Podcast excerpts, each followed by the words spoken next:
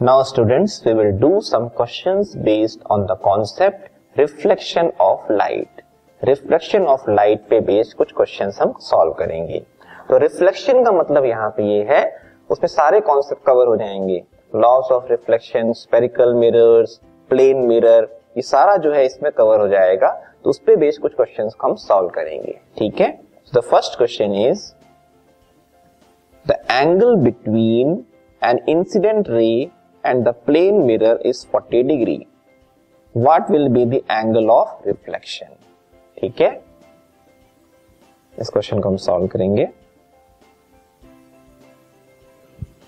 आपको incident ray और plane mirror के बीच में एंगल दिया है 40 डिग्री ठीक है? तो जस्ट एक रफ डायग्राम बनाते हैं। ये हो गया प्लेन मिरर ठीक है? इस पे एक इंसिडेंट रे और इंसिडेंट रे और प्लेन मिरर के बीच में ये जो एंगल है, वो दिया जा रहा है 40 डिग्री ठीक है? मतलब ये एंगल ऑफ़ इंसिडेंस नहीं है।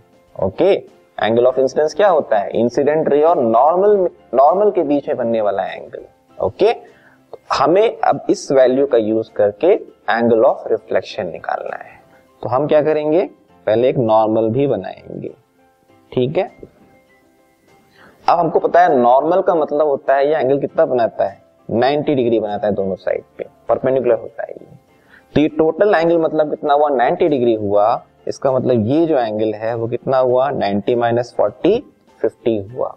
और यही जो एंगल है वो हो जाएगा angle of incidence incident ray और नॉर्मल के बीच में बनने वाला एंगल कहलाएगा एंगल ऑफ़ इंसिडेंस मींस हमें आई की वैल्यू एंगल आई की वैल्यू मिल गई 50 डिग्री ठीक है? अब हमको पता है इंसिडेंट रे जब प्लेन मिरर पे इंसिडेंट होगी तो ये रिफ्लेक्ट हो जाएगी.